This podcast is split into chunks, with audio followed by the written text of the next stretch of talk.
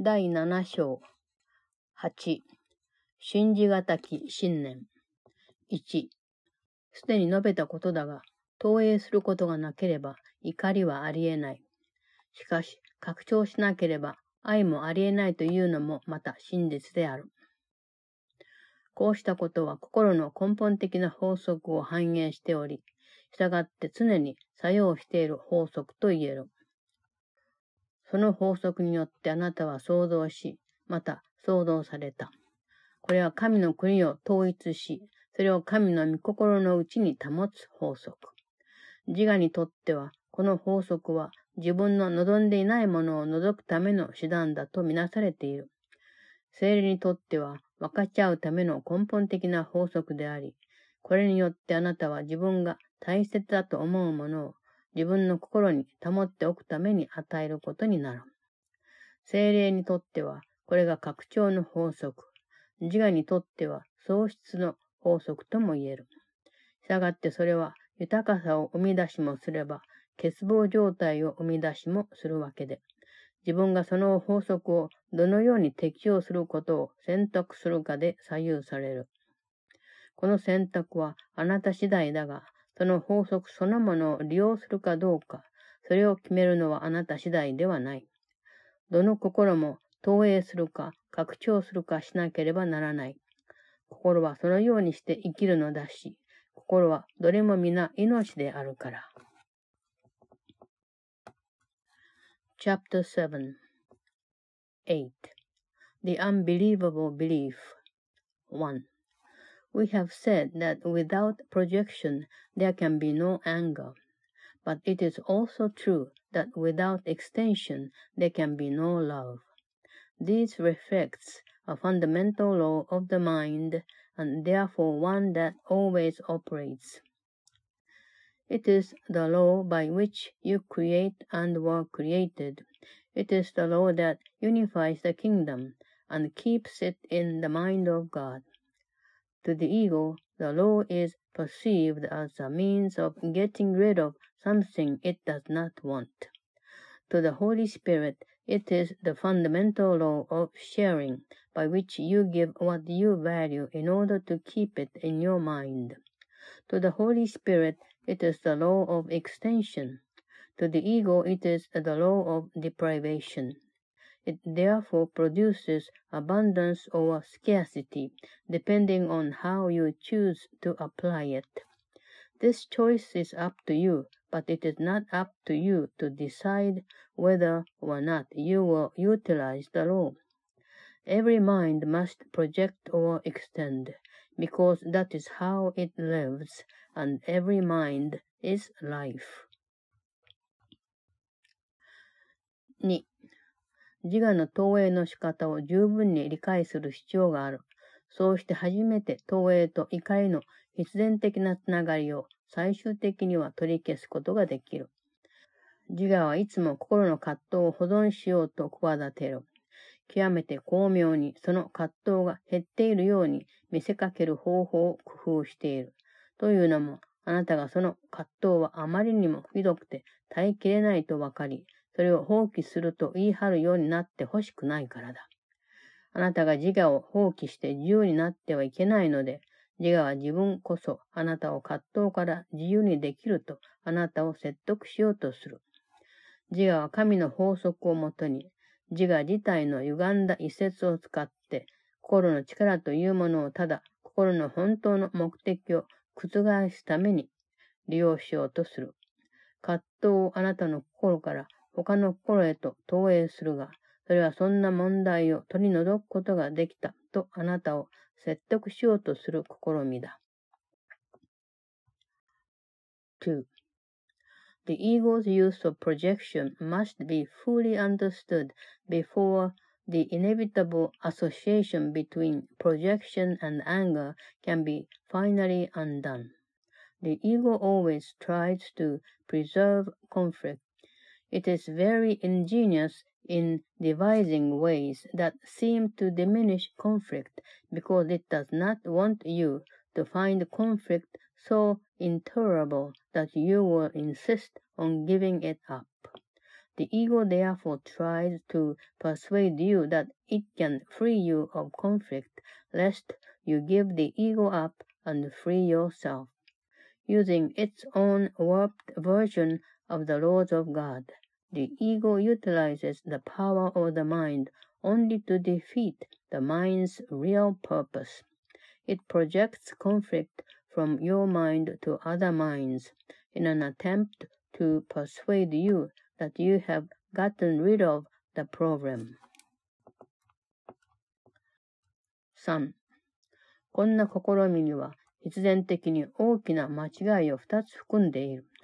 第一に、厳密に言えば葛藤を分かち合うことはできないので、それを投影することもできない。一部を保っておいて、他の部分を取り除こうと試みることは、どれも実際には何の意味もない。相入れない思いを抱く教師は、教師として不行き届き出し、学習者として注意散漫だということを思い出してほしい。その人は教えようとすることを混同しており、自分が孫ついているので、その内容を移す価値は限られている。二番目の間違いは、自分が欲しくないものを誰かに与えれば、それを取り除けるという考え方。与えるということは、逆にその何かを自分で保つ方法だ。それを自分の外に見ることで、内側からは締め出したものと信じるのは、拡張する力を完全に歪めたことになる。だから投影する者たちは、自分自身の身の安全のために警戒するわけだ。自分の投影することが戻ってきて自分を傷つけるものと恐れている。自分自身の心からはそんな投影したことを見えなくしたと信じるので、またそれが知らない間に入り込もうとしているとも信じる。投影したことは自分の心を去ってなどいないのだから、これに気づかないようにするために、その人たちは絶えず何らかの活動に携わることを強いられる。3. There are two major errors involved in this attempt. First, strictly speaking, conflict cannot be projected because it cannot be shared. Any attempt to keep part of it and get rid of another part does not really mean anything.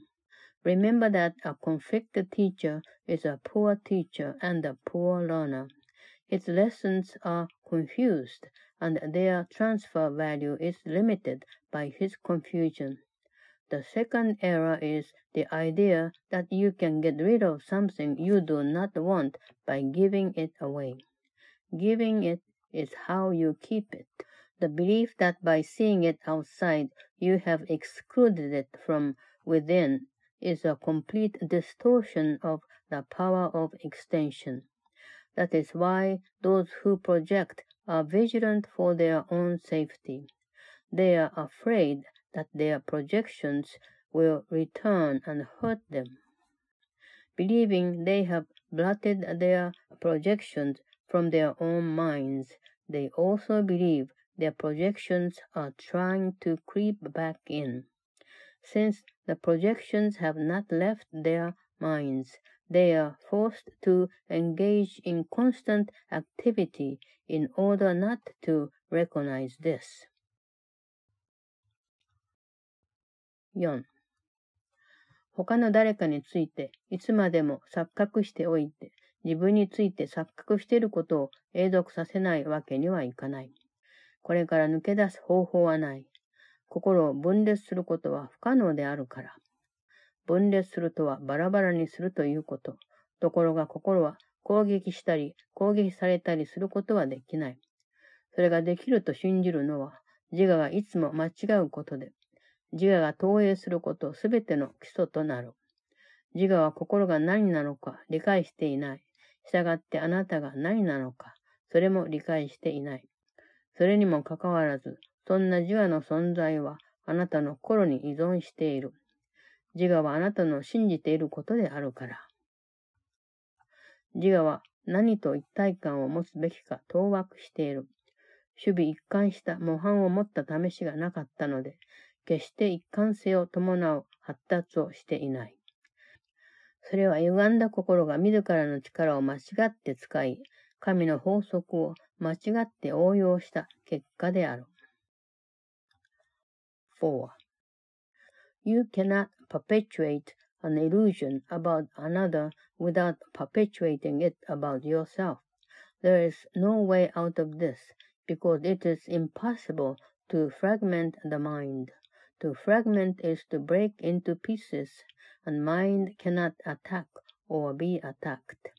The belief that it can, an error the ego always makes, underlies its whole use of projection. It does not understand what mind is, and therefore does not understand what you are. Yet its existence is dependent on your mind because the ego is your belief. The ego is a confusion in identification. Never having had a consistent model, it never developed consistently. It is the product of the misapplication of the laws of God by distorted minds that are misusing their power. 5. 自我を恐れることはない。そんな自我はあなたの心次第。 自分でそれを信じることで作ったのだから、自分がそれを信じるのをやめさえすれば、そんなものは払いのけることができる。あなたが自我を信じているその責任を他の誰にも投影しない方がいい。さもなければ、そんな信念を心に留めることになる。自我が存在する責任は自分だけにあると受け入れる気になるなら、怒りや攻撃を皆捨て去ったことになる。そんな感情は自分自身の間違いの責任を投影しようとすることから生じるのだから。しかしそんな間違いを自分のものとして受け入れた後、それをいつまでも持ち続けない方がいい。そんなものはすぐに精霊に引き渡して完全に取り消してもらうことだ。そうすれば、それの及ぼした影響は、あなたの心と恩子としての身分にある全員から瞬く間になくなるであろう。5. Do not be afraid of the ego. It depends on your mind, and as you made it by believing in it, so you can dispel it by withdrawing belief from it. Do not project the responsibility for your belief in it onto anyone else, or you will preserve the belief. When you are willing to accept sole responsibility for the ego's existence, you will have laid aside all anger and all attack, because they come from an attempt to project responsibility for your own errors. But having accepted the errors as yours, do not keep them. Give them over quickly to the Holy Spirit to be undone completely, so that all their effects will vanish from your mind and from the sonship as a whole. 6. 精霊はあなたの信念の範囲を超えて知覚するようにと教える。真理は信じることを超えたものであり、精霊の知覚力は本物であるから。自我はいつでも完全に忘れられる。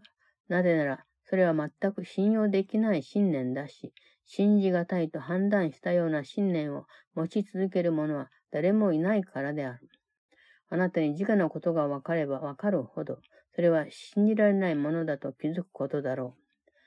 信用できないようなものは信じがたいので理解できるはずがない。信じがたいことに基づいて知覚したことには意義がないのは明白だが、信じるに及ばないものだとは認められないかもしれない。それも信念で作られているわけだから。6. The Holy Spirit will teach you to perceive beyond your belief, because truth is beyond belief, and his perception is true. The ego can be completely forgotten at any time, because it is a totally incredible belief, and no one can keep a belief he has judged to be unbelievable. The more you learn about the ego, the more you realize that it cannot be believed. The incredible cannot be understood because it is unbelievable. The meaninglessness of perception based on the unbelievable is apparent, but it may not be recognized as being beyond belief because it is made by belief. 7. この奇跡の道の教えの全目的は、あなたに自我は信じがたいものであり、永久に信じがたいままになると教えること。信じがたいことを信じて自我を作った者は一人でこうした判断をすることができない。自分自身のために食材を受け入れることで、あなたは自分が一人ぼっちになれるとは信じないと決心しており、隠して分離しているという想念を追い払い、神の国全体が文字通り自分の大切な部分だとし、それと自分は本当に一体であると確かに認めることになる。このような一体感は疑いのないものであると同時に、信念の範囲を超えている。実際するものは無限であるから、あなたの完全な姿は限りないものである。7. The whole purpose of this course is to teach you that the ego is unbelievable and will forever be unbelievable. You who made the ego by believing the unbelievable cannot make this judgment alone. By accepting the atonement for yourself, you are deciding against the belief that you can be alone, thus dispelling the idea of separation and affirming your true identification with the whole kingdom as literally part of you.